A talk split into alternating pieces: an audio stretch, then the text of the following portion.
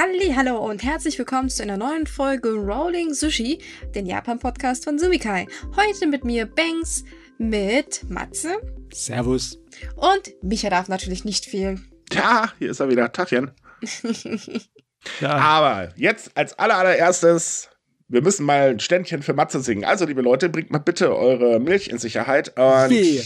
Ja, ich weiß, das tun mir niemanden an, wir singen nicht, aber Matze hat heute Geburtstag. Glückwunsch. Ja, alles Gute. Ja. Er ist erfolgreich jetzt auch so im Lebensabschnitt, wo es dann Richtung Rente geht. Ich bin erwachsen. Oh mein Gott, ich kann mich nicht mehr als Teenager bezeichnen. Ich wollte gerade sagen, du bist jetzt definitiv in dem Alter, wo du nicht mehr sagen kannst, du bist noch ein Jungspund. Ja. Natürlich kann man das sagen. Man ist so alt, sagen, wie man sich fühlt. Ja, na gut. Gott, bin ich alt. Ich muss es auch wieder machen. Rausgehe und gucken, als wie jung ich mich verkaufen kann. Du willst rausgehen als Redakteur? So yes. Was schiefgelaufen bei dir? Hey, es gibt so Redakteure, die springen in der Weltgeschichte rum. Ja, okay. Aber bei mir geht sowas immer schief zu testen, wie alt ich geschätzt werde. Ja, bei mir ehrlich gesagt auch. Ja, weil ich das letzte Mal, als jemand meinte, so, wirklich gefragt hat nach dem Alter, hat er vorher gesagt, du musst ja wahrscheinlich jetzt nach Hause, du hast ja morgen sicherlich Schule. Ich habe mal bei meinem Rewe an der Kasse gefragt, ob sie Spaß, ob sie auch meinen Ausweis sehen wollen. Da meinte er, nein, aber ich würde ganz gerne Beweis sehen, dass sie noch keinen Totenschein haben. Das fand ich nicht nett. Du lebst in einer ganz anderen Welt als wir, es ist wirklich wahr. Ja, ich lebe in einer ziemlich witzigen Welt. Alles bunt, super lustige Leute und mein Rewe ist allgemein ziemlich klasse. Also das Personal.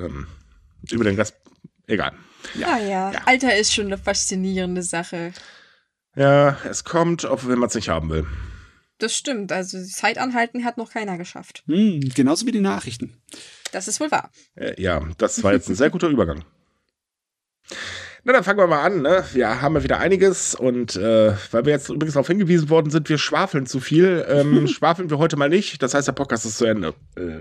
Nein, natürlich nicht. Okay, fangen wir an, denn unser lieber Bundeskanzler hat mal eben so eine Wahlrechtsreform in Deutschland beschlossen und ist danach in den Flieger gestiegen und nach Japan abgedampft. Hätte ich, glaube ich, auch gemacht bei der Kritik oder bei dem Geheule der Opposition. Der ist nämlich jetzt tatsächlich nach Japan gereist. Und zwar zu einer Regierungskonsultation. Das ist für Japan tatsächlich was Neues, denn das macht Deutschland nur für gute Partner.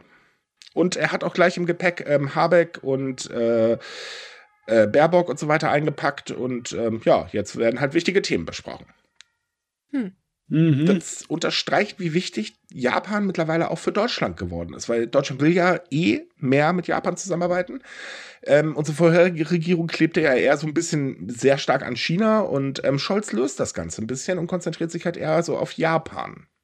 Es ist ein wichtiges Jahr der Außenpolitik, ne? Da ist auch einiges an Hoffnung mit dabei und Erwartungen, ne? Ende von irgendwie großen Inflationsproblemen, Ende von Pandemieproblemen und dann die Hoffnung auf ein kleines bisschen Erholung, ne?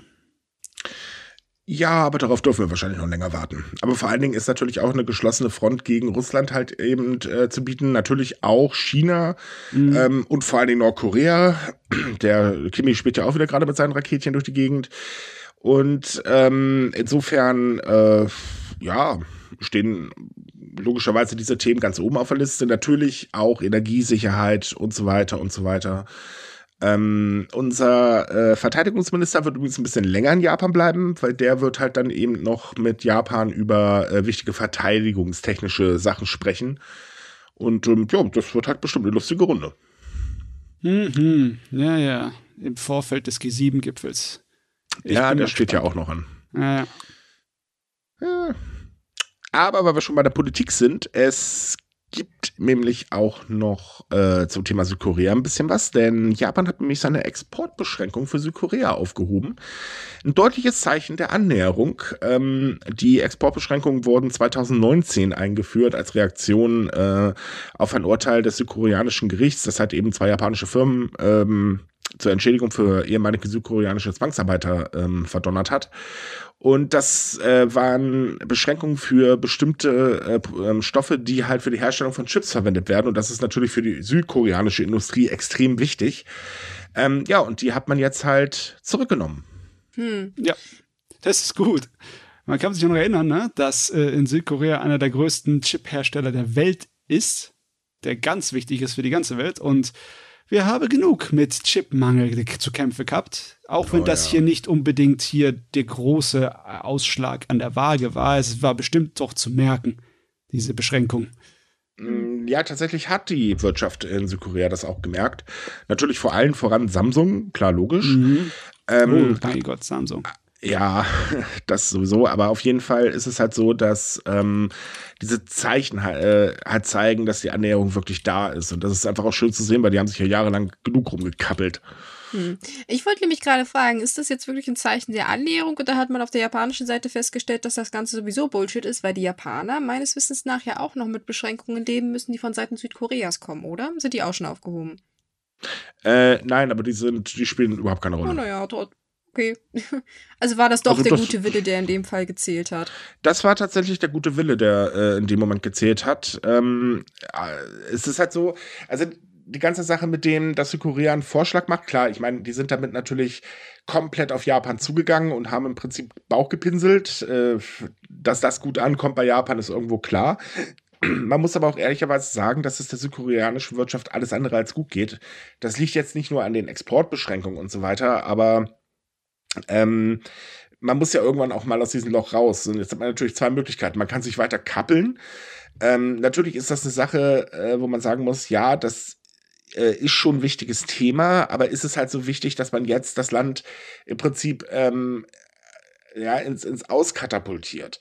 So, und der Vorschlag, der gemacht worden ist, heißt ja, okay, die Menschen kriegen eine Entschädigung, aber gleichzeitig werden die Beziehungen halt wieder gekittet. Also ich glaube, ich muss ganz ehrlich sagen, auch wenn ich verstehen kann, dass sehr viele Koreaner sagen, naja, es fehlt aber hier definitiv eine Entschuldigung von Japan und überhaupt, dass Reue gezeigt wird, ist es aber trotzdem ein richtiger Schritt, einfach, damit man das Ganze endlich aus der Welt schafft, weil das dauert schon lange genug und das ist eigentlich, sagen wir mal ehrlich, totaler Kindergarten. Also auch von japanischer Seite aus, weil auch Japan hätte mal seine Arroganz in dem Fall tatsächlich beiseite stellen können. Hm. Ah ja, aber auch wenn das geklärt werden sollte, heißt das nicht automatisch, dass das Ding dann ad acta gelegt wird. Wir kennen sowas, je nachdem, wie die politische Stimmung und wie die Wahlkampfrichtungen ausgehen, wird es dann einfach wieder hervorgekramt. Ich meine, man muss nur zum Nachbarn in Polen schauen, wo dann bestimmte Leute in der Regierung halt immer wieder mit demselben Kram Wahlkampf machen. Ne? Ja, natürlich, klar. Das ist normal.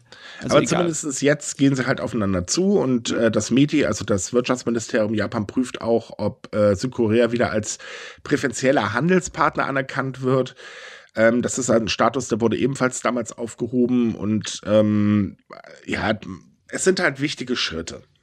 Und ganz eigentlich kann man nur hoffen, dass das Ganze sich da jetzt endlich beruhigt, denn, sagen wir mal ehrlich, beide Länder haben ganz andere Sorgen, so Nordkorea und China und so weiter. Und eine Zusammenarbeit wäre vielleicht gar keine so schlechte Idee. Das ist mal wieder dieses Muster, ne, dass gewisse Form von Druck von außen halt hilft bei positiven Entwicklungen. Ist echt schade, dass man echt Druck machen muss, bevor positive Entwicklungen passieren. Und richtig. Ja, beziehungsweise es hat ja nicht inhalt Druck gemacht, gezielt dafür, sondern es ist zufällig der Druck gekommen. Ich finde die Gesamtsituation eigentlich immer lächerlich, dass das immer so ein Hin und Her ist. Da hat jemand mal das wieder Doofes gesagt, dann machen wir jetzt dies, jetzt ist der andere wieder nett, dann machen wir wieder das. Ist so ein bisschen Kindergartenniveau, ne? Naja, das ist ja Politik. Politik ist nichts, in meinen Augen manchmal nichts anderes als große Erwachsene, die in einem ganz großen Sandkasten sitzen und da fröhlich sich rumstreiten. Nur mit dem Unterschied, dass es bei denen um Geld geht und nicht um Sandförmchen. Mhm. Aber der Unterschied ist nicht wirklich großartig im Kindergarten. Ja, ist schon wahr. Ja. So, kommen wir mal zur Innenpolitik, beziehungsweise kommen wir vor allem mal zu den Shunto. Das sind ja die Frühjahrsverhandlungen. Wir haben ja schon davor jetzt ein paar Mal darüber gesprochen. Und jede Woche gibt es natürlich neue Meldungen, weil es wird extrem drauf geschaut, ob eben es große Lohnerhöhungen gibt, um eben den Menschen zu helfen, die Inflation auszugleichen oder halt nicht. Jetzt ist es so, dass mittlerweile eigentlich fast alle großen Unternehmen in Japan angekündigt haben, dass sie eben die Forderungen der Gewerkschaften vollständig akzeptieren werden. Aber es sieht tatsächlich, wie auch schon, ich sage jetzt mal, orakelt, anders aus bei kleinen und mittelständischen Unternehmen. Auch die sagen zwar, es wird Lohnerhöhungen geben, aber die werden wahrscheinlich unter 3% liegen. Das heißt also weit unter den Forderungen der Gewerkschaften. Und eigentlich genau genommen etwas, was die Inflation alles andere als ausgleicht. Leider nicht. Aber das war klar. so richtig schrecklich sehen die Umfrageergebnisse gar nicht aus. Sie könnten halt besser sein, ne? Ungefähr die Hälfte sagen, wir haben Lohnerhöhungen für weniger als 3% geplant. Und die andere Hälfte haben mehr, beziehungsweise ein Drittel haben geplant, mehr als 4% zu erhöhen. Aber ja, das Problem ist aber trotzdem, dass die Verbraucherpreise in Japan alleine im Januar um 4,2% gestiegen sind. Genau. Sind halt nur ein Drittel aller Lohnerhöhungen sozusagen das ausgleichen können, die Inflation. Dann ist es nicht so rosig, ne? Richtig. Und man darf ja auch nicht vergessen, dass halt eben gerade, also die meisten Arbeitnehmer in Japan arbeiten ja für kleine oder für mittelständische Firmen. Und nicht eben für große Firmen. Ja. Da tut das dann doch schon ganz schön weh. Da geht nicht so viel. Da ist nicht so viel flüssiges Geld da. Aber damit war zu rechnen, dass das kommt, weil man darf halt mehrere Faktoren ja auch nicht vergessen. Ich meine, kleine und auch mittelständische Firmen haben Probleme, Preise anzuheben. Die können eben die Kosten nicht einfach mal eben so ausgleichen. Das hätte man von vornherein eigentlich bedenken müssen, also auch in der Regierung, weil ich meine, da sitzen ja dann bekanntlich die in Anführungsstrichen Experten, sich dann nur auf die Lohnerhöhung zu verlassen, ist eigentlich, ja. Ja, die Experten, ja, genau, die sitzen das schon da, aber wer hört ihnen zu, ist die Frage. Ja, das mal wieder niemand, so wie immer, ne? Eigentlich hast du recht, ja. Ja, naja, ja. Also, ich weiß jetzt nicht 100%. Diese Umfragen sind natürlich nicht immer 100% das, was da rauskommt, aber ich denke mal, die sind schon nahe dran. Die sind sehr nahe dran tatsächlich. Ja. Es wurde ja zum einen die IHK Japan befragt und zum anderen der Business Bla Club schieß mich tot. Und da sitzen eigentlich schon die Entscheider dann auch, die Antworten geben. Und das, also es würde mich wundern, wenn das Ergebnis sich noch groß unterscheiden würde. Ja, aber das im Großen und Ganzen heißt es ja schon, dass die Lohnerhöhungen nicht mit der Inflation mithalten werden. Nein, definitiv nicht. Und das heißt, weniger wird ausgegeben und die wirtschaftliche Erholung, die wird erstmal ein bisschen langsamer vonstatten gehen, obwohl sie eigentlich wirklich erwartet wird. Sie wird gebraucht, ne? Sie wird dringend gebraucht, tatsächlich. Aber das ist, ja, wie soll ich sagen, also es soll ja neue Maßnahmen jetzt nochmal kommen, um eben den Menschen zu helfen. Wie die jetzt ausfallen werden, ist dann auch wieder natürlich fraglich. Ich meine, bei der japanischen Regierung sind Maßnahmen immer ein bisschen mit Vorsicht zu genießen. Man sieht es an der Strompreisbremse. Ja, ey, da kommt jetzt eine Gas- und Strompreisbremse und dann kommen die Strompreisanbieter und sagen, ja, kein Problem. Ach so, wir erhöhen übrigens knapp 20% mehr die Preise, sodass die Strompreisbremse komplett aufgefressen wird. Ja. Aber da wir ja jetzt wieder Wahlkampf haben, denn im April sind ja Wahlen in Japan, können sich zumindest einkommensschwache Familien freuen, denn die kriegen mal wieder ein Geldgeschenk. Yay. Kurz vor der Wahl. Wer hätte das erwartet? Das war übrigens bei den letzten Malen auch so. Da gab es dann Geschenke und oh, guck mal, es ist bald eine Wahl. Na, wer hätte das erwartet? Das sagen natürlich dann auch wieder Kritiker und vor allem bemängeln die Kritiker, Leute, ihr könntet einfach die Sozialhilfe anheben. Das könnte Wunder helfen, aber davon will die Regierung natürlich nichts wissen. Nee. Das wäre ja auch zu einfach. Ja, das ist der Punkt. Es wäre zu einfach. Das ist wirklich halt nur pure kurzfristige Angelegenheit, diese Einzahlung. Also diese kleine Geldspritze, ne? Die macht einmal kurz gute Laune. Und da kann man halt einmal sozusagen 3 Wochen lang an Essen verkaufen oder was auch immer. Mehr oder weniger. Also natürlich benutzen das die Leute schon, um Rechnungen zu bezahlen. Das war ja so beim zweiten Mal, glaube ich. Da ging es ja darum, dass eben das Geld zum Konsumieren ausgegeben wird. Man wollte ja mit der Wirtschaft halt helfen. Es hat sich dann herausgestellt, ja, aber die Leute packen es dann wieder zurück oder bezahlen ihre Rechnung davon. Wer hätte das jetzt erwartet? Aber es hat halt eben nicht den gewünschten Effekt ausgelöst, eben das mehr konsumiert wird. Deswegen hat man ja später dann bei einer Zahlung nur an junge Menschen auch tatsächlich auf Gutschein gesetzt. Das Ganze hat allerdings auch nur so semi-gut funktioniert. Ich weiß nicht, also es ist ein Tropfen auf dem heißen Stein und ich muss ganz ehrlich sagen, wenn ich jetzt in dieser Situation wäre, dass ich dort lebe und zu einem einkommensschwachen Haushalt gehöre, ich würde mich veräppelt fühlen, ganz ehrlich. Ja, es ist ein Pflaster, das sich nach einem Tag auflöst und nach einem Tag ist der Kratzer noch nicht verheilt. Ja? Richtig. Sag mal, so, ich sage mal, das ist mehr Schweigegeld als alles andere. So, hier, ihr habt ja was bekommen und jetzt seid gefälligst ruhig. Könnte man fast von ausgehen, wenn man ehrlich ist. Ja, und natürlich das trifft es eigentlich ganz gut, ne? Ja, aber im Moment das Nachwort noch, ach, und macht das Kreuzchen bitte bei uns auf dem Wahlzettel, ne? Ja. Ja, es ist, ich weiß nicht, jedes Mal, man könnte sich langsam was Neues einfallen lassen. Mehr Geld? Ja. Also zum Beispiel der Einzelhandelskonzern Aeon hat sich da jetzt was ganz Gutes eigentlich ausgedacht, natürlich auch wieder aus Zwang heraus, denn der Einzelhandelskonzern will jetzt den Lohnunterschied zwischen Teilzeitbeschäftigten und Festangestellten abschaffen, solange sie die gleiche Arbeit verrichten. Das ist tatsächlich mal ein richtiges Signal. Außerdem wird er jetzt Teilzeitkräften die Möglichkeit geben, im Betrieb selber aufzusteigen. Das hört sich doch mal gut an, würde ich sagen, oder? Dann sind da nicht mehr allzu viele Unterschiede zwischen den Festangestellten und den Teilzeitkräften. Klar, es gibt immer noch Unterschiede, aber da sind also wichtigen Sachen ist weggefallen dann. Geht ja noch besser.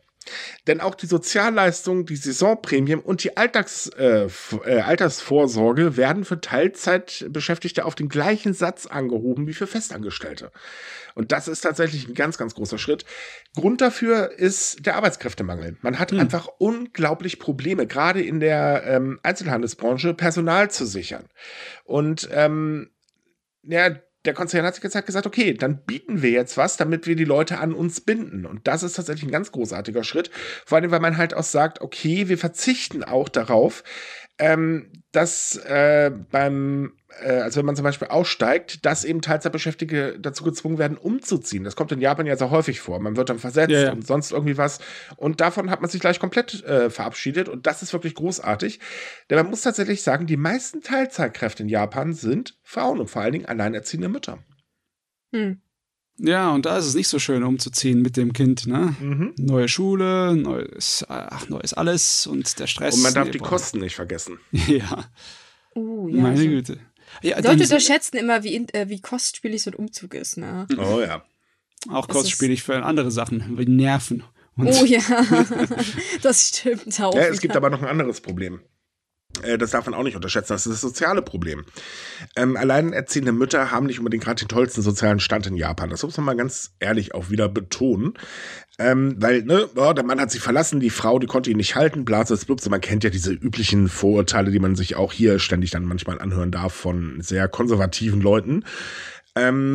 Es ist gar nicht so einfach, wenn man umgezogen ist, wieder soziale Kontakte zu knüpfen. Und das bleibt den Menschen dann auch erspart. Das ist allerdings wahr. Ja, das ist eine ziemlich gute Nachricht. Im Endeffekt ist das Einzige, was noch groß Unterschied gibt zwischen den Teilzeitbeschäftigten und Festangestellten, dass die Festangestellten mehr Berufssicherheit haben dann, oder? Ja, also genau. Arbeitsplatzsicherheit. Richtig, also es wird wahrscheinlich so bleiben, dass nehmen wir mal an, die Wirtschaft kracht jetzt total ein in Japan und es geht eine Kündigungswelle los, das sind natürlich die Ersten, die gefeuert werden. Das haben wir während der Pandemie ja auch erlebt. Wobei, ich glaube auch jetzt, weil durch die Pandemie weiß man allerdings, okay, vielleicht sollten wir da auch vorsichtiger gehen. Denn viele Branchen haben tatsächlich das Problem, sie hatten sehr viele Teilzeitbeschäftigte, dann kam die Pandemie, dann haben sie erstmal alle rausgeschmissen, um Geld zu sparen. Ja, und jetzt ist das Problem da, uns fehlt Personal. Wo sind denn die ganzen Leute hin, die wir rausgeschmissen haben? Die wollen doch bestimmt wieder bei uns arbeiten. Kommt doch zurück! Ja, nee, das geht nicht so. Da sind die Leute nicht unbedingt so scharf darauf. Ja, oder haben sich schon was anderes gesucht, weil, sie brauchen halt Jobs, ne? Ja, die Rechnungen müssen bezahlt werden. Um sowas dann irgendwie ausgleichen zu können, bräuchtest du viel, viel mehr Teilzeitkräfte. Ganz genau. Du brauchst schon eine ganze Armee, eine kleine. Das ist es eben. Und gerade Flughäfen merken das übrigens aktuell. Denen fehlt ja unglaublich viel Sicherheitspersonal. Die meisten davon sind übrigens Teilzeitkräfte. Und es ist halt so, dass natürlich auch die Aeon-Gruppe ganz, ganz große Probleme hatte hat. Und so will man das Ganze jetzt angehen. Das ist definitiv ein Schritt in die richtige Richtung. Und ich denke mal, es werden auch andere Konzerne nachziehen. Ja, also wie ich mich erinnern kann, ist Aeon eine ziemlich große Kaufhauskette in Japan. Und das sollte man zumindest merken ein wenig, wenn die das machen. Das Richtig. Auch ich glaube mich auch zu erinnern, dass die in der Hinsicht auch immer recht fortschrittlich sind. Also ich glaube, die haben schon mehrmals so kleine Änderungen durchgenommen, damit das alles so ein bisschen gleichberechtigter ist und schön. Was eigentlich verständlich ist. Ja, das stimmt, ja genau. Sie sind ja groß genug, also sollte kein Problem sein. Wobei Kaufhäuser ja auch in Japan mit der Zeit immer mehr verschwinden. Ne? Ja, stimmt. Ja, aber sie halten sich tatsächlich noch, weil sie unglaublich beliebt sind bei Touristen. Und man darf ja auch ein Kaufhaus in Japan nicht ungefähr mit diesen langweiligen Dingern hier in Deutschland vergleichen. Wir haben ja jetzt hier gerade wieder das Problem mit Galeria Kaufhof. Und jetzt sagen wir doch mal ehrlich, wer von euch war wann zuletzt bitte im Galeria? Ich glaube, ich war bevor ich nach Japan ging. Ich war zum letzten Mal im richtig großen Kaufhaus in Japan und nicht in einem Kaufhof bei uns. Also ich gehe jeden Tag an einem Galeria vorbei, weil ich habe ja eine um die Ecke, aber ich war tatsächlich vor 6 Jahren das letzte Mal drin. Es war ekelig, unfreundlich, teuer und sie hatten sowieso nicht das, was ich wollte. Nee, tut mir leid, die Dinger sind einfach langweilig. In Japan ist das Ganze ein bisschen anders. Da erstens ist das Angebot natürlich viel größer und zum anderen ist es halt so, dass die Serviceleistung ganz, ganz großen Unterschied zu dem ist, was wir hier erleben. Insofern kein Wunder, dass sie sich da noch halten können. Ja, also auf den ersten Blick sehen sie gleich aus. Ne? Es sind einfach große Einkaufsgeschäfte und auch wie die aufgebaut sind, ist nicht unbedingt viel anders als bei uns. Aber dann gehst du zum Beispiel in die Schuhabteilung und merkst, oh, von dem einen Schuh sind alle Größen da, auch alle halben Größen. Ja. Da fehlt keine Größe. Du kriegst auf jeden Fall deinen Schuh, wenn du ihn haben willst. Mein Gott, ich muss nicht online bestellen, weil ich einen Babysack brauche.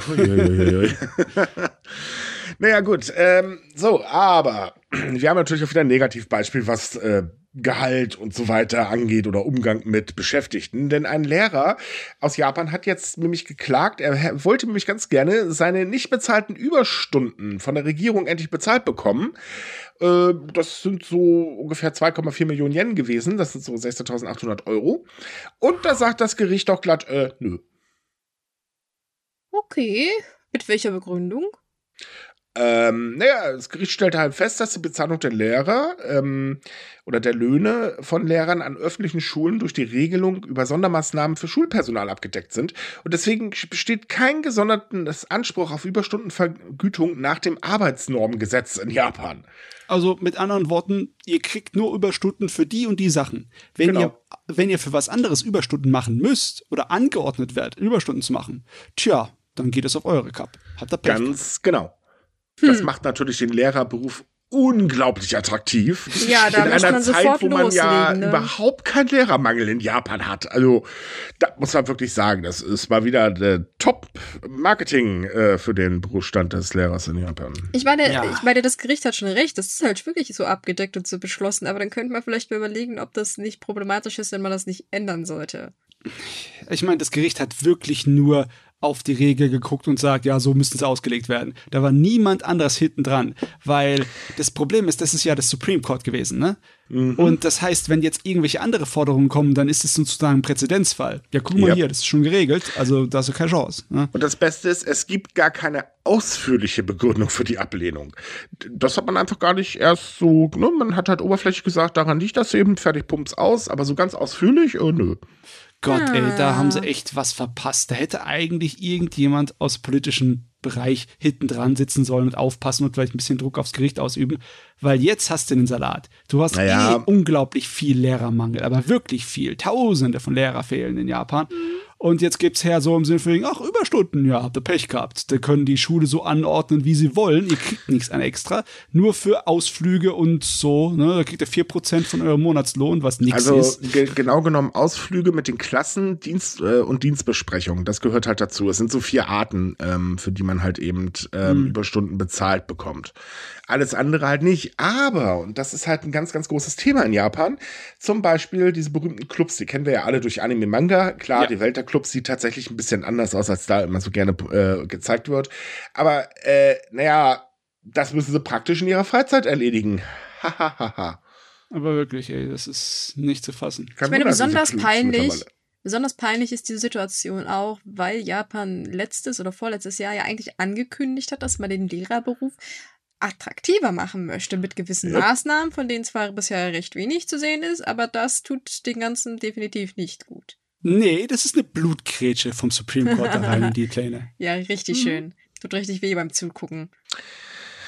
Ja, das ist halt wieder so typisch eigentlich. Ne? Man hat ein Problem, also machen wir es noch schlimmer. Und der Lehrerberuf ist in Japan absolut unbeliebt. Ich meine, generell diese Regelung für die Überstunden, das ist sehr wenig Überstundengeld, oder?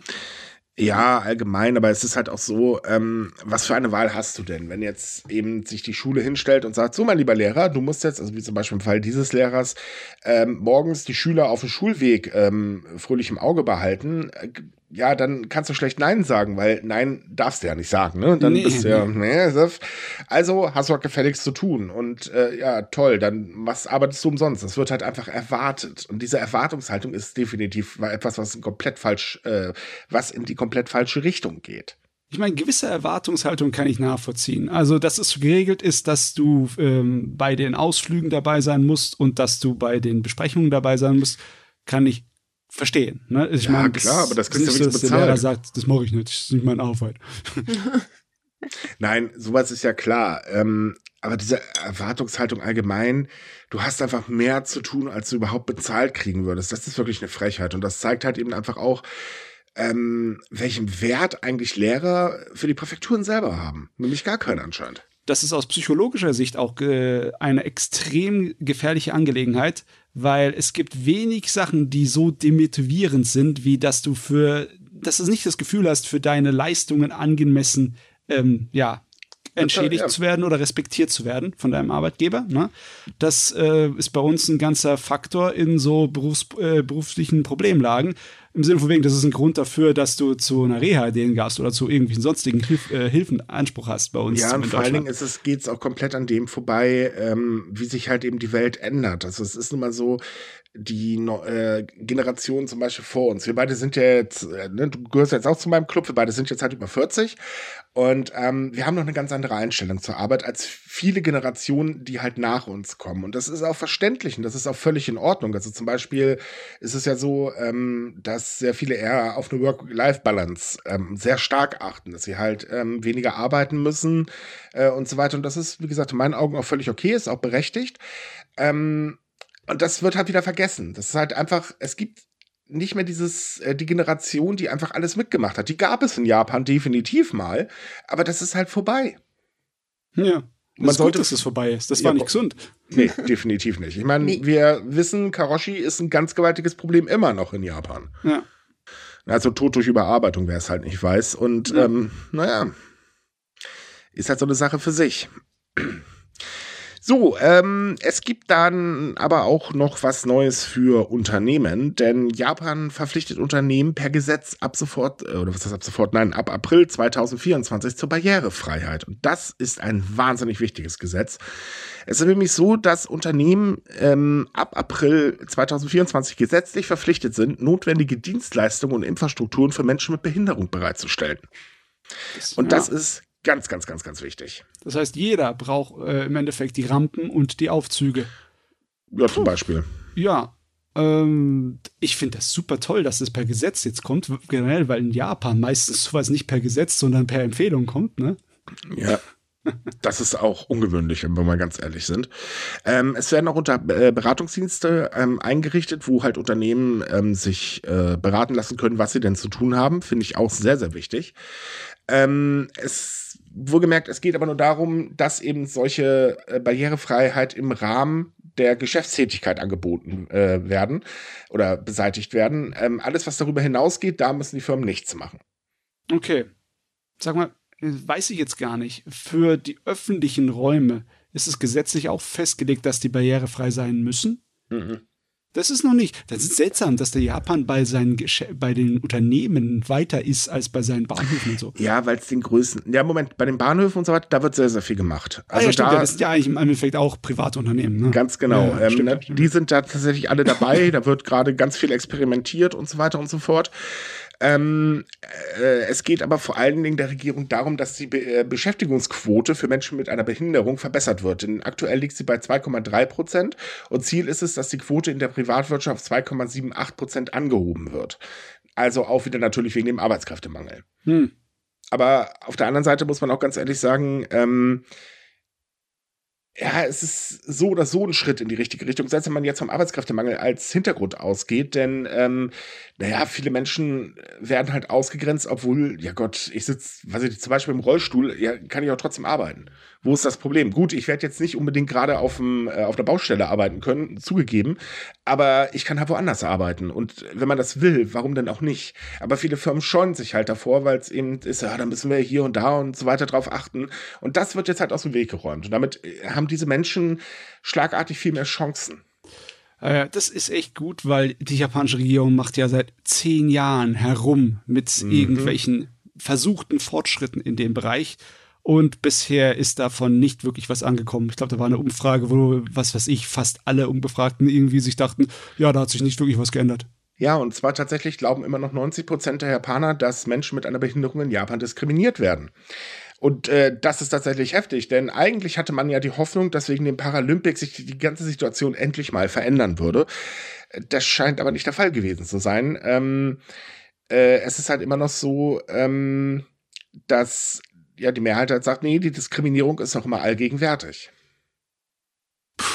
Ja. Das ist auch natürlich auch eine Frage, bei der Befragung, ob die Diskriminierung sich jetzt auch nicht nur auf, sagen wir mal jetzt, Jobbasis oder Verkehrsmittel etc. bezieht, sondern auch auf das Gesellschaftliche, weil wir wissen, die Japaner, die können manchmal ganz schön bösartig in der Hinsicht sein, weil man ja nicht so in das ganze System reinpasst und Ausgrenzung und vor allem auch bei Kindern Mobbing in der Richtung sind leider keine Seltenheit. Ja, ja, stimmt, das stimmt leider. Das ist ganz schwierig. Und man sieht auch hier, das beste Beispiel ist ja auch der Amoklauf in der Behinderteneinrichtung vor einigen Jahren. Da war ja die Reaktion teilweise auch sehr verschieden. Sehr bedenklich auch. Ja, also von Fortschritt kann man da nicht wirklich so reden, was auch immer die Regierung in den letzten 10 Jahren getan hat. Es scheint nicht so viel passiert zu sein, es scheint einiges verpufft zu sein. Ja, man muss aber auch dazu sagen, eine gesellschaftliche Veränderung ist immer grundsätzlich schwierig, weil da kann die Regierung nicht sehr viel machen. Also wenn jemand verbohrt ist in der Birne, dann hilft das nicht, dass die Regierung ankommt und sagt, so hast du jetzt gefälligst zu denken, fertig aus. Das funktioniert einfach nicht. Das sehen wir ja hier zum Beispiel. Mein ganz krasses Gegenbeispiel, das Gendern. Das Gendern ist nicht vorgeschrieben. So. Also jeder kann reden, wie er will. Und trotzdem gibt es darüber eine Diskussion, wo man sich so denkt, oh Gott, Leute, ernsthaft jetzt, was soll das? Sprich doch einfach so, wie du weiterhin sprechen willst. Es ist kein Angriff auf deine Art und Weise, wie du sprechen willst, weil Leute gehen halt davon aus. Und das funktioniert halt einfach nicht. Es wird nie richtig funktionieren, weil keine Änderung insgesamt stattfinden kann, so wie das Ganze angefasst wird. Und das Gleiche hast du in Japan im Prinzip auch. Es ist zwar nicht so, dass darüber jetzt so scharf diskutiert wird, aber du kannst einfach nicht per Gesetz eine Änderung in den Köpfen der Menschen erreichen. Es ist wirklich sehr schwer. Ich meine, du, Micha und ich, wir erinnern uns noch an die Rechtschreibreform, ne? Dass man in der Grundschule es gelernt hat, so zu machen und dann danach auf einmal, jetzt ändern wir es um und so. Ach, ich hasse es nicht. Ich meine, es ist ja noch bis heute so, dass beides erlaubt ist, weil es einfach nicht so einfach geht, das Alte komplett wegzumachen. Ja, es ist halt tatsächlich so. Und ich meine, die Gesellschaft in Japan war halt immer auf, du hast zu funktionieren getrimmt. So, und deswegen tut man sich auch allgemein ein bisschen schwer, zum Beispiel, dass die jungen Generationen anders denken und einfach nicht mehr sagen, ich habe nur noch zu funktionieren, sondern nein, ich will halt einfach auch leben. Das Problem haben wir hier auch, dieser Generationskonflikt. Der ist immens und der macht sich natürlich dann auch in sowas halt. Du funktionierst nicht, also gehörst du nicht zur Gesellschaft. Wir haben in Deutschland tatsächlich übrigens auch sowas Ähnliches, und zwar das Bürgergeld. Ja, du bist nicht wertvoll für die Gesellschaft, also, und dagegen wird ja auch gewettert, was das Zeug hält. Ich will jetzt gar nicht auf die Argumente eingehen, aber man kann das ein bisschen vergleichen. Du bist nicht wert oder hast keinen wirtschaftlichen Wert, also Modsmecker. So, und das Gleiche kann man halt eben leider auch auf die Menschen mit Behinderungen in Japan beziehen. Du bist halt eben, oder du fällst halt eben aus der Rolle. Du bist nichts wert für die Gesellschaft, weil du nicht produktiv sein kannst. Ist schon eigentlich eine sehr traurige Denkweise, ne? Weil ich meine, die können ja, sie können ja trotzdem, also das ist jetzt so hart gesagt, aber sie können ja trotzdem vom Wert für die Gesellschaft sein, aber halt auf eine andere Art und Weise. Es ist ja nicht so, dass die Leute irgendwo dann bei sich nur zu Hause, also zumindest ein größter Teil, der ist trotzdem Teil der Gesellschaft. Ja, klar. Und das müssen die Leute halt auch verstehen, bloß weil das halt alles vielleicht anders ist, auch ein bisschen eingeschränkter funktioniert, können die erstens trotzdem ein glückliches Leben haben und sie können vor allem, auch wenn sie es wollen natürlich, arbeiten gehen. Ja, ob man es glaubt oder nicht, es sind keine Aliens. Ja, und wenn sie es nicht können, dann haben sie trotzdem das gleiche Recht wie alle anderen Menschen, auch da Unterstützung zu bekommen. Eben, aber wie gesagt, ein gesellschaftlicher Wandel ist super schwierig herbeizuführen. Also ich bin jetzt da kein Spezialist drin, aber ich meine, selbst ich kann das sehen, dass das nicht ganz so einfach ist. Und das sieht man jeden Tag aufs Neue, egal wo man halt hinschaut. Wäre es nicht lustig, wenn irgendwie die Entwicklung von künstlicher Intelligenz uns irgendwann so richtig die Gesellschaft umkrempelt? Keiner muss mehr arbeiten, weil alles von Computern erledigt wird. Wirklich alles. Und dann werden wir alle Leute gleich, weil wir alle einfach rumfaulenzen und da hinlegen. Mit Lagern für Menschen, so Skynet-mäßig oder ohne? Ohne, bitte. Ohne, okay. Ich wollte noch was fragen. Ich dachte eher so, dass Matze mehr von sowas wie Wall-E spricht, das Konzept. Ja, ja, im Sinne von wegen alle faul und ja, einfach nur so Faulenzer sind, dann sind wir alle wieder gleich, ne? Nein, auch da. Der Mensch wird immer etwas finden, um sich besser als andere hinzustellen. Immer, grundsätzlich. Das ist wohl wahr. Außerdem sehen wir ja schon, was jetzt die Menschen mit KIs machen und sie missbrauchen. Also, das geht nicht gut aus in der Zukunft. Aber ich denke, das wird ein Zeitpunkt sein, zu dem wir nicht mehr vorhanden sein. Und jetzt sprechen wir bitte nicht mehr über KIs, weil ganz ehrlich, das tun momentan andere genug und ich habe so die Stute voll von dem Thema, wenn ich ehrlich bin. Oh ja, ich finde es auch extrem anstrengend. Ich meine, es gibt so viel Potenzial. Also, es gibt so viel Potenzial. Ich sage gerade, wir hören mit dem Thema auf und du machst weiter. Ich wollte nur abschließend sagen, es gibt so viel Potenzial und die Leute machen so eine Scheiße draus. Und deswegen habe ich keinen Bock mehr darüber zu reden. Das wollte ich sagen. Gut, okay. Und das überlassen wir dann auch mal CT, Golem, Heise, T3N oder wie die heißen. Die wissen aber eh mehr als wir. So, andere Sache. Die Yakuza hat in Japan ein kleines Problem. Sie kann nämlich bald die Schnellstraßen nicht mehr benutzen.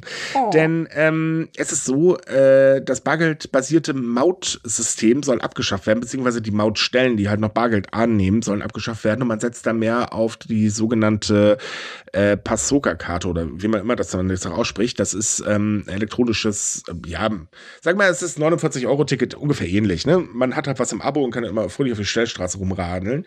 Das Ding ist, dass die Betreiber der Schnellstraßen gesagt haben im Februar, naja, wir ändern jetzt aber unsere Bedingungen, denn wir werden ab sofort eine Hintergrundprüfung einführen.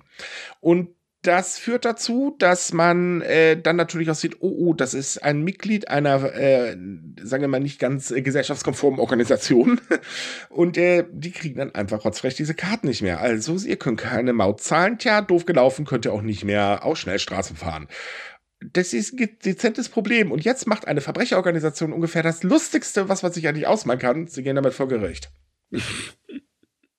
Ja, ich meine, die Begründung dafür ist, also es steht praktisch in den Geschäftsbedingungen dieser Unternehmen drin, dass diese Karten nicht an Personen mit kriminellen Verbindungen ausgegeben werden dürfen. Wie weit es da halt so einen Check gibt, das ist halt noch so fragwürdig, weil da lassen sie sich natürlich nicht in die Karten gucken. Aber ja, es ist schon recht skurril, dass man dann sagt, jo, nö, dürft ihr nicht, was eigentlich keine weitere Begründung gibt, als ihr habt irgendwie kriminelle Verbindungen. Also man muss mal dazu sagen, es gibt ein Gesetz in Japan, das halt da ganz, ganz streng das regelt. Das wurde 2011 nochmal verschärft und diese Verordnung verbietet private Unternehmen, Syndikate des organisierten Verbrechens Vorteile zu gewähren. Und zum Beispiel Golfplätze sind tabu oder viele Hotels, da ist halt auch tabu. Kreditkarten gibt's nicht, Bankkonten gibt's nicht und so weiter. Das ist übrigens sehr lustig, wir arbeiten ja auch mit japanischen Firmen zusammen und wenn wir da so einen Vertrag bekommen, dann findet man immer wieder die Klausel, wo man halt unterschreiben oder garantieren muss, dass man ja nicht mit einer verbrecherischen Organisation zusammenarbeitet und dass man selber übrigens auch keine ist. Wobei ja die Zusammenarbeit mit verbrecherischen Organisationen halt ein dehnbarer Begriff tatsächlich ist. Ob da jetzt irgendein Yakuza-Hampel deine Bonuskarte bei dir beim Supermarkt anmeldet, ist fragwürdig. Ich habe mal aus Spaß reingeschrieben, gilt das auch für das Finanzamt Deutschland. Das fanden sie dann irgendwie ein bisschen seltsam. Die haben da echt nachgefragt, was zum Teufel ist das denn für eine Organisation? Die kennen wir gar nicht. Aber den Spaß konnte ich mir nicht verkneifen. Ja, das ist schon lustig tatsächlich. Aber gut, für die Betroffenen natürlich jetzt weniger, wobei man sagen muss, okay, es sind halt eben Verbrecher.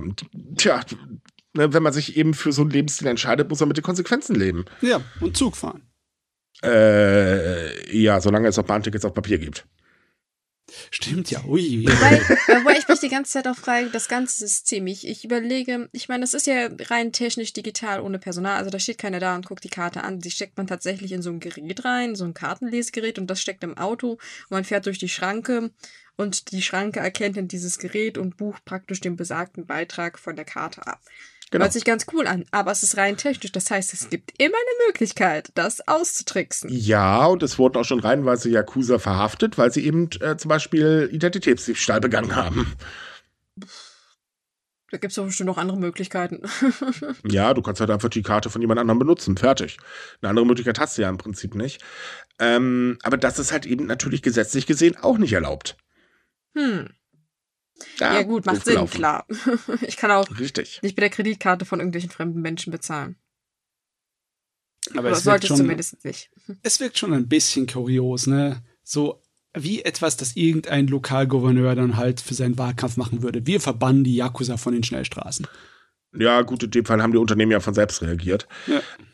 Es gibt natürlich auch ordentlich Kritik an dem Verbot, denn eigentlich genau genommen verstößt es tatsächlich gegen das Zivilgesetz. Das juckt aber die japanische Regierung zum Beispiel nicht, denn die sagt eben, nö, wir werden das elektronische Mautsystem weiter ordentlich fördern, denn erstens, es senkt die Kosten und auch Verkehrsstaus werden dadurch verringert, weil man halt eben den Verkehr viel besser kontrollieren kann. Und auch bei den Autofahrern ist das unglaublich beliebt, denn der Anteil dieser Kartennutzer liegt ja mittlerweile bei 94,2%. Ja, weil du Geld sparen kannst. Richtig. Genau. Bar bezahlen ist anscheinend viel, viel teurer. Ja, das ist bequemer. Ja.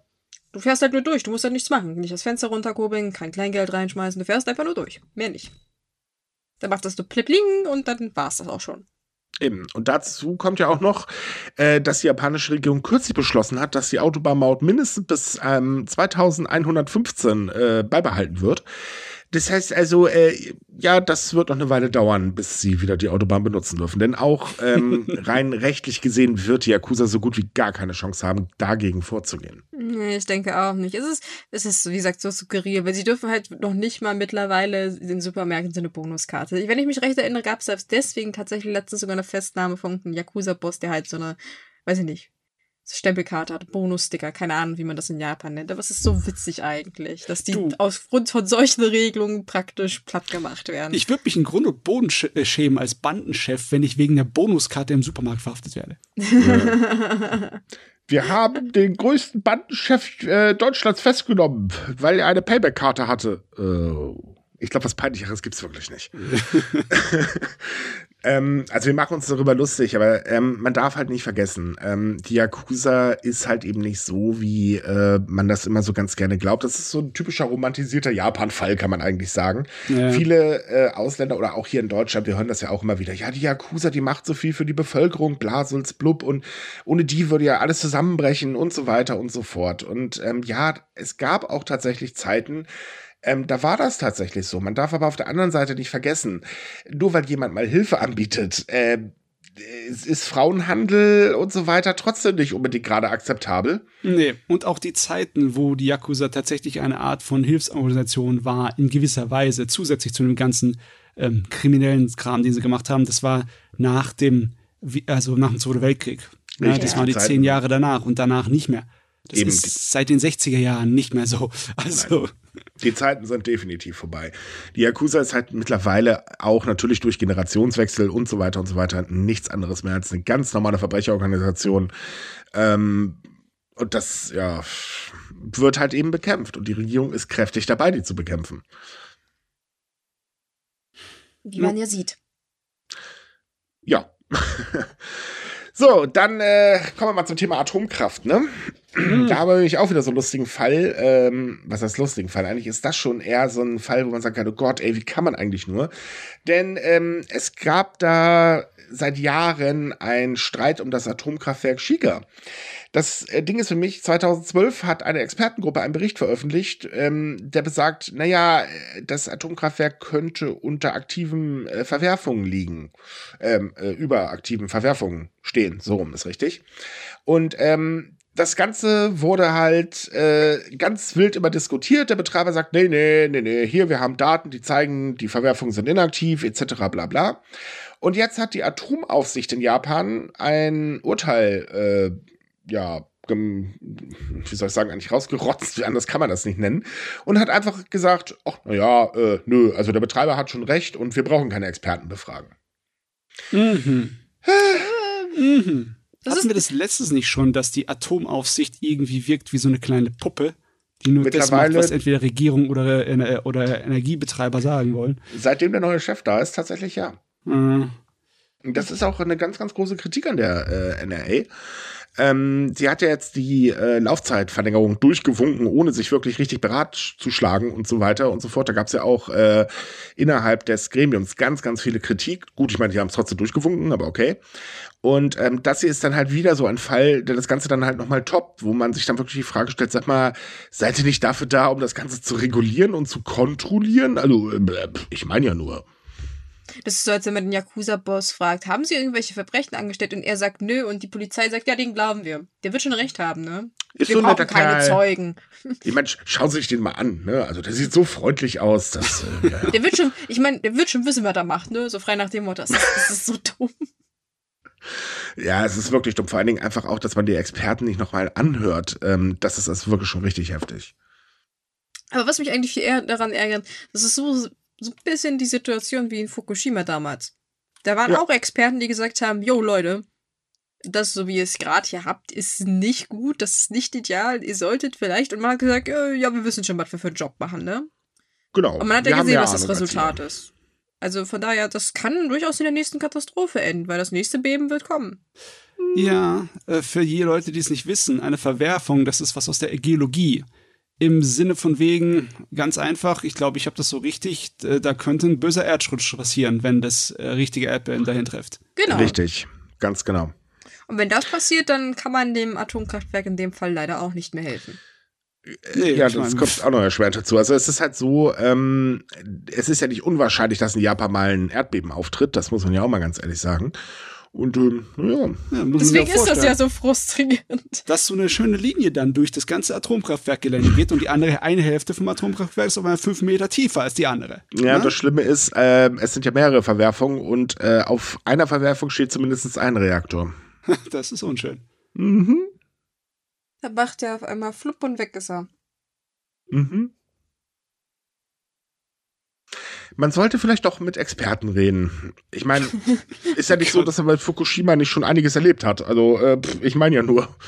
Aber nein, die NRA sieht das halt anders. Und die Kritik ist natürlich mal wieder riesig, weil sie halt eben sagen, Leute, seid ihr eigentlich noch unabhängig? Es ist wirklich so traurig, weil besonders von jemandem, der gerne in Technologie und in zukunftsweisenden Sachen herumstöbert, man könnte theoretisch jetzt neue Atomkraftwerke der Generation 4 bauen, die mit den verbrauchten Brennstäben der alten Atomkraftwerke laufen. Mhm. Und zwar, die könnten für so 100 Jahre lang locker die alten Atomkraftreste verarbeiten, bis die kaputt sind. Und natürlich, was macht man? Man nimmt Uralt-Dinger, die 60 Jahre alt sind und auf irgendwelchen Verwerfungen stehen und sagt, oh, das ist in Ordnung, das passt. Passt schon. Also, wird schon nichts passieren. Man muss dazu sagen, es wurden nach Fukushima Standards eingeführt und darunter halt eben auch, dass sollte ein Kraftwerk auf einer aktiven Verwerfung stehen oder auch nur, wenn nur die Möglichkeit besteht, dass das der Fall ist. Und damit meint man eben, dass so eine Verwerfung zwischen heute und vor 130.000 Jahren aktiv gewesen ist. Und dann ist der Bau darüber halt einfach schlicht und ergreifend verboten, beziehungsweise der Betrieb muss sofort eingestellt werden und das Ganze muss rückgebaut werden. So, und naja, wie gesagt, die Möglichkeit besteht. Also rein theoretisch ist es halt so, man sollte das zumindest mal genau überprüfen. Aber gut.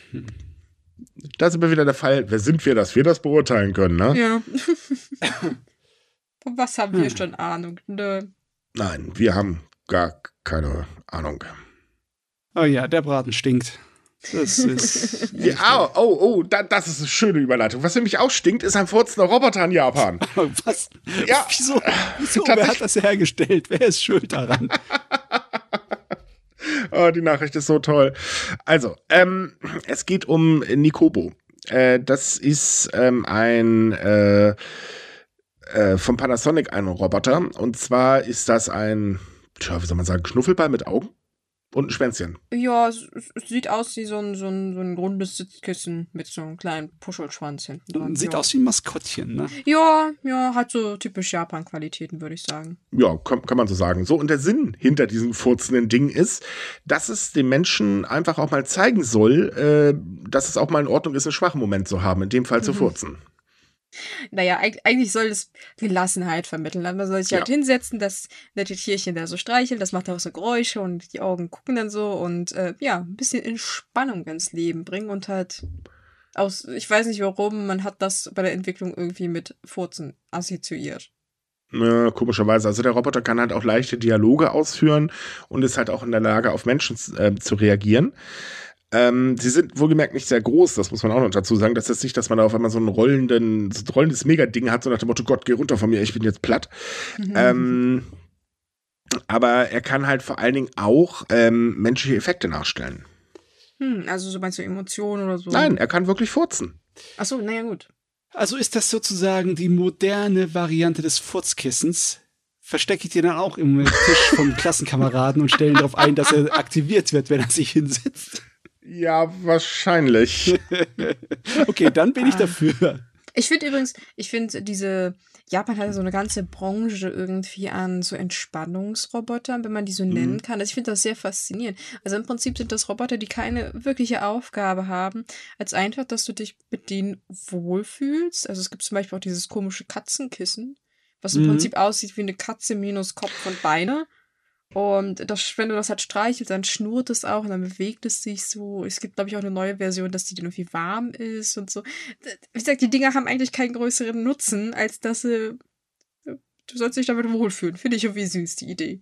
So eine geistige Wellness-Angelegenheit, ja? Ja, da gibt es ganz viele Sachen mittlerweile. Ja, es ist aber nicht nur das, sondern es soll auch die Einsamkeit bekämpfen. Das natürlich auch. Da gab es letztens eine interessante Studie über, ich kann jetzt den Namen nicht aussprechen, weil da springt die Dose hinter mir an, also das Teil von dem großen Versandhändler, dass tatsächlich sehr viele, also vor allen Dingen junge Menschen, wirklich ausführliche Gespräche mit dem Ding führen und halt auch sich über diese Komplimente freuen und so weiter, die das Gerät ja durchaus mal gerne von sich gibt. Also das hat wirklich eine breite Palette an,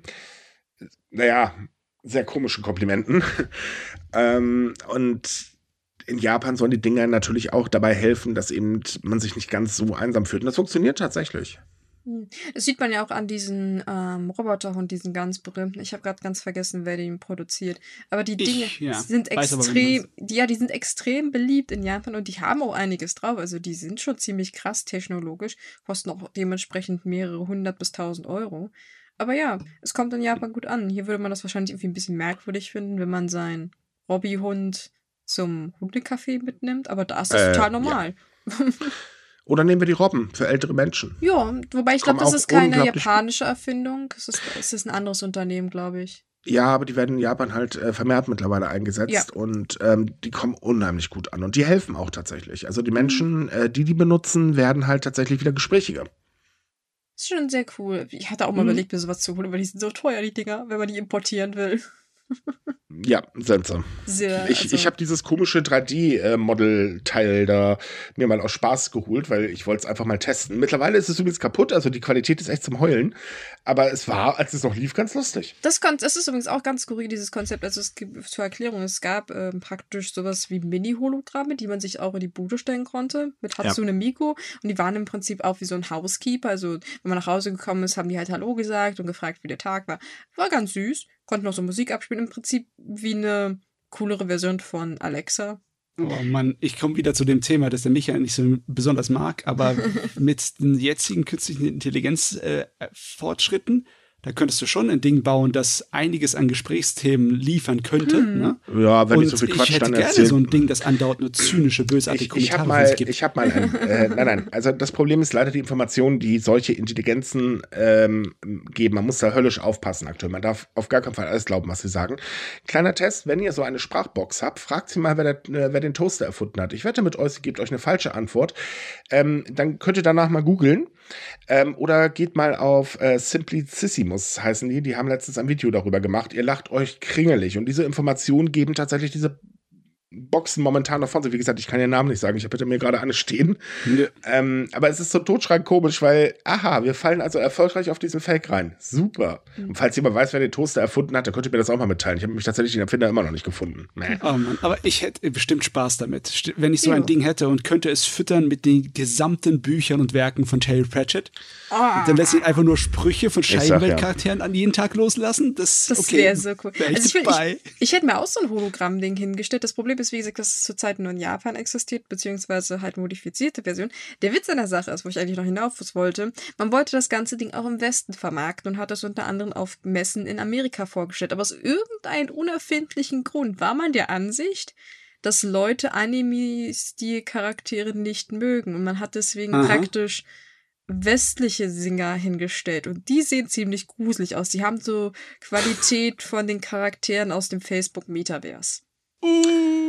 Ja. Und deswegen, das ist der Grund, wieso das Ding nie in den Westen gekommen ist, weil die Leute einfach so abgeschreckt davon waren. Die haben gesagt, nee, das will ich nicht, damit will ich nicht reden. Das sieht gruselig aus. Falls jemand sich das mal anschauen möchte, das Teil heißt Gatebox. Genau. Wahnsinn. So, kommen wir mal zum Tourismus. Wir haben nämlich die aktuellen Zahlen aus Japan bekommen für Februar. Und im Februar sind tatsächlich ein bisschen weniger Menschen eingereist als im Januar, aber immer noch über 1 Million. Also insgesamt waren es 1.475.300 und das ist 88 Mal höher als im Vorjahr, aber immer noch weit unter 2019 und zwar um 43,4% drunter. Das Interessante ist, dass vor allen Dingen aus Südkorea die meisten Menschen nach Japan gereist sind, gefolgt von Taiwan, Hongkong und so weiter. Und aus Deutschland sieht es ganz mau aus, denn da waren es nämlich im Februar nur 9.300 Menschen und das waren dann mal eben 30,5% weniger als Februar 2019 und mal eben 7.400 weniger als im Januar. Wir müssen ein bisschen warm werden mit der Reiselust, habe ich das Gefühl, zumindest was Japan angeht. Ja, und vielleicht liegt es auch ein bisschen an den allgemeinen Kosten, die man so aktuell nebenbei so hat, ne? Ja, mich wundert fast schon, dass in Januar so stark war mit den Reisen aus Deutschland. Ja, doch, das lässt sich erklären, weil die ganzen haben halt gerade wieder aufgemacht und viele Leute hatten ja Geld extra dafür gespart. Man muss ja auch erwähnen, Reise oder die Zahl der Reisenden aus unseren Landen oder überhaupt aus Europa spielen in Japan keine große Rolle. Das ist eine Handvoll. Nee. Also im Vergleich mit dem anderen ist es halt wirklich nur eine Handvoll. Und wenn man das jetzt nur auf Deutschland bezieht, dann kommt das schon sehr gut hin, dass halt viele gleich zu Anfang erstmal losgereist sind und ja, jetzt heißt es dann wieder sparen für den nächsten Urlaub. No. Mich wundert es tatsächlich immer noch ein bisschen, dass die Zahlen so gesund sind. Ich habe gedacht, das braucht ein bisschen länger und langsamer, um sich zu erholen. Aber es steigt ja ganz gut an, ne? Na, Japan ist halt ein unglaublich beliebtes Reiseziel, was ja auch verständlich ist. Ich meine, also für Touristen gibt es da unglaublich viel zu entdecken. Ja. Das ist schon wahr. Allein man kann sich von Süden nach Norden durchfuttern. Überall Spezialitäten und alle unterschiedlich. Na? Ja, und wenn du dann angekommen bist, dann machst du eine kulturelle Reise zurück und besuchst ganz viele Tempel und so weiter. Und wenn du dann, kannst du nochmal quer durch Japan reisen, weil dann gibt es da noch irgendwelche anderen Sachen, die du entdecken kannst. Also es ist wirklich der Wahnsinn. Es ist ein super schönes Reiseland. Man muss auch ganz ehrlich sagen, die meisten Leute sind ja gerade Touristen gegenüber wahnsinnig freundlich. Also als Tourist ist das Land top. Leben ist wieder eine andere Geschichte, aber für Touristen ist es super. Jo. So, ja. Aber ganz ehrlich, das wird man noch ein bisschen dauern, bis ich wieder nach Japan fahre. Ich meine, dann sagst du das. Wir wissen, die Zukunft ist ja hier auch recht, wie sagt man, schwierig vorauszusagen. Also ich würde mir auch zurzeit zweimal überlegen, ob ich Urlaub mache. Ich meine, für mich ist das sowieso außer Frage, aber... Ja, ich muss ehrlich gestehen, ich habe mir jetzt in den Kopf gesetzt, ich werde jetzt mal ein bisschen innerhalb von Deutschland Urlaub machen, weil ich einfach noch Orte in Deutschland einfach mal sehen möchte. Ja, Deutschland hat sehr, sehr schöne Fleckchen. Ich meine, Bayern alleine lohnt sich, mal einen Abstecher zu machen. Damit meine ich jetzt nicht unbedingt zum Oktoberfest zu gucken. Da gibt es auch wirklich so ganz hübsche Wege. Mir geht es um kulturelle Geschichten. Also das Oktoberfest würde ich jetzt nicht als kulturell wertvoll einstufen, aber das muss jeder für sich wissen. Irgendwo ist gerade jemand von der CSU umgefallen, weil du das gesagt hast. Oh, dann habe ich alles richtig gemacht. Prost. Nein, also solche Feste meine ich nicht, aber es gibt halt Landschaften und Orte, die ich halt unbedingt mal besuchen möchte. Und das ist so jetzt erstmal für die nächsten 2 Jahre angesetzt. Und dann denke ich mal wieder über eine Reise ins Ausland nach. Mit Japan, ich meine, da muss ich nicht hinreisen, damit habe ich genug zu tun und da war ich auch oft genug.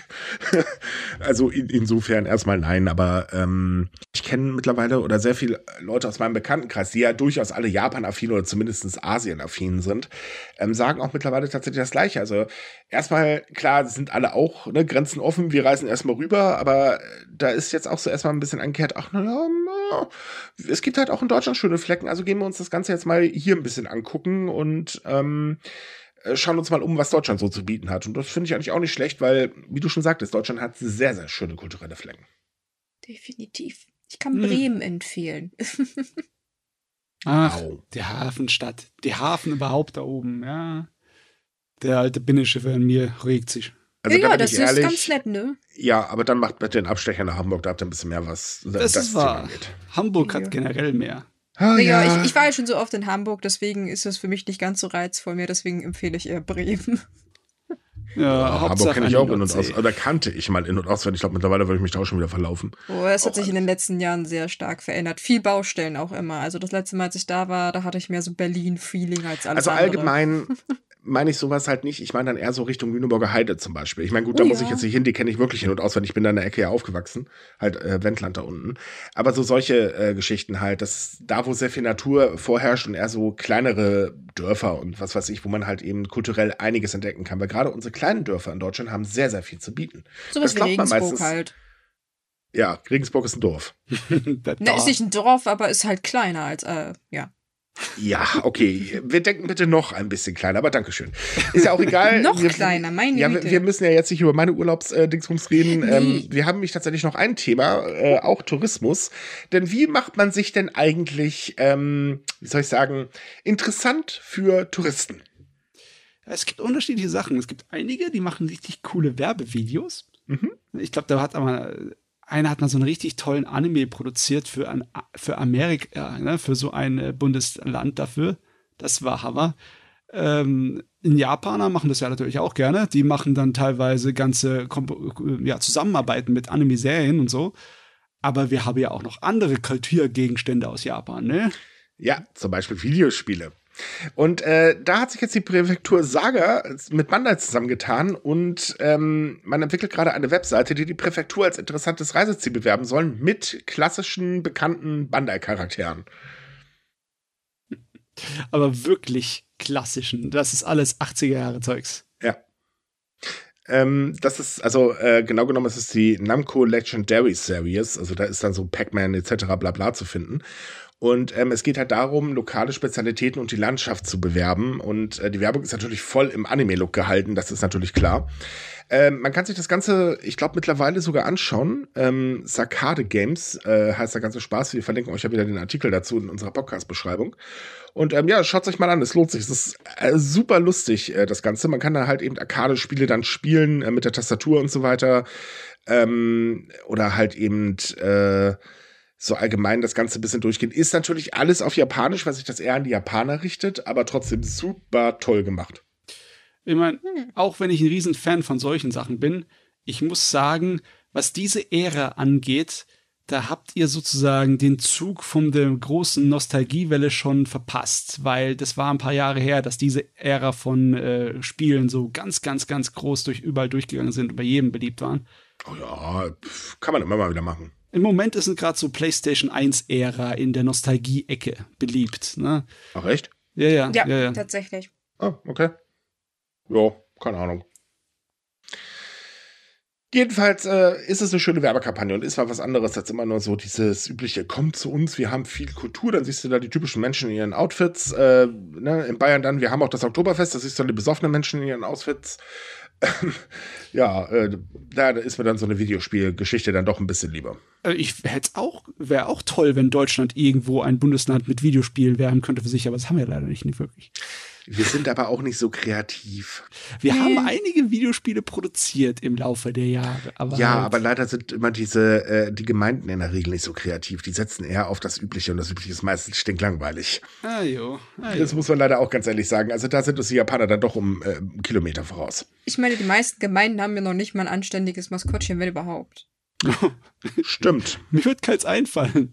Oder sie bezahlen für so komische Namen, Werbeslogans, Millionchen, wo du dir so denkst, ja, wow. Das ist grandios. Aber sehr okay. Merkwürdig.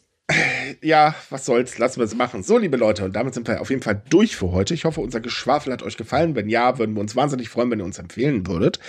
Anregungen, Anmerkungen und so weiter könnt ihr uns gerne per E-Mail schicken. Wir verlinken unsere E-Mail-Adresse. Wir sind immer offen für alles und bei Spotify fragen sie euch jetzt auch immer, wie die Folge euch gefallen hat.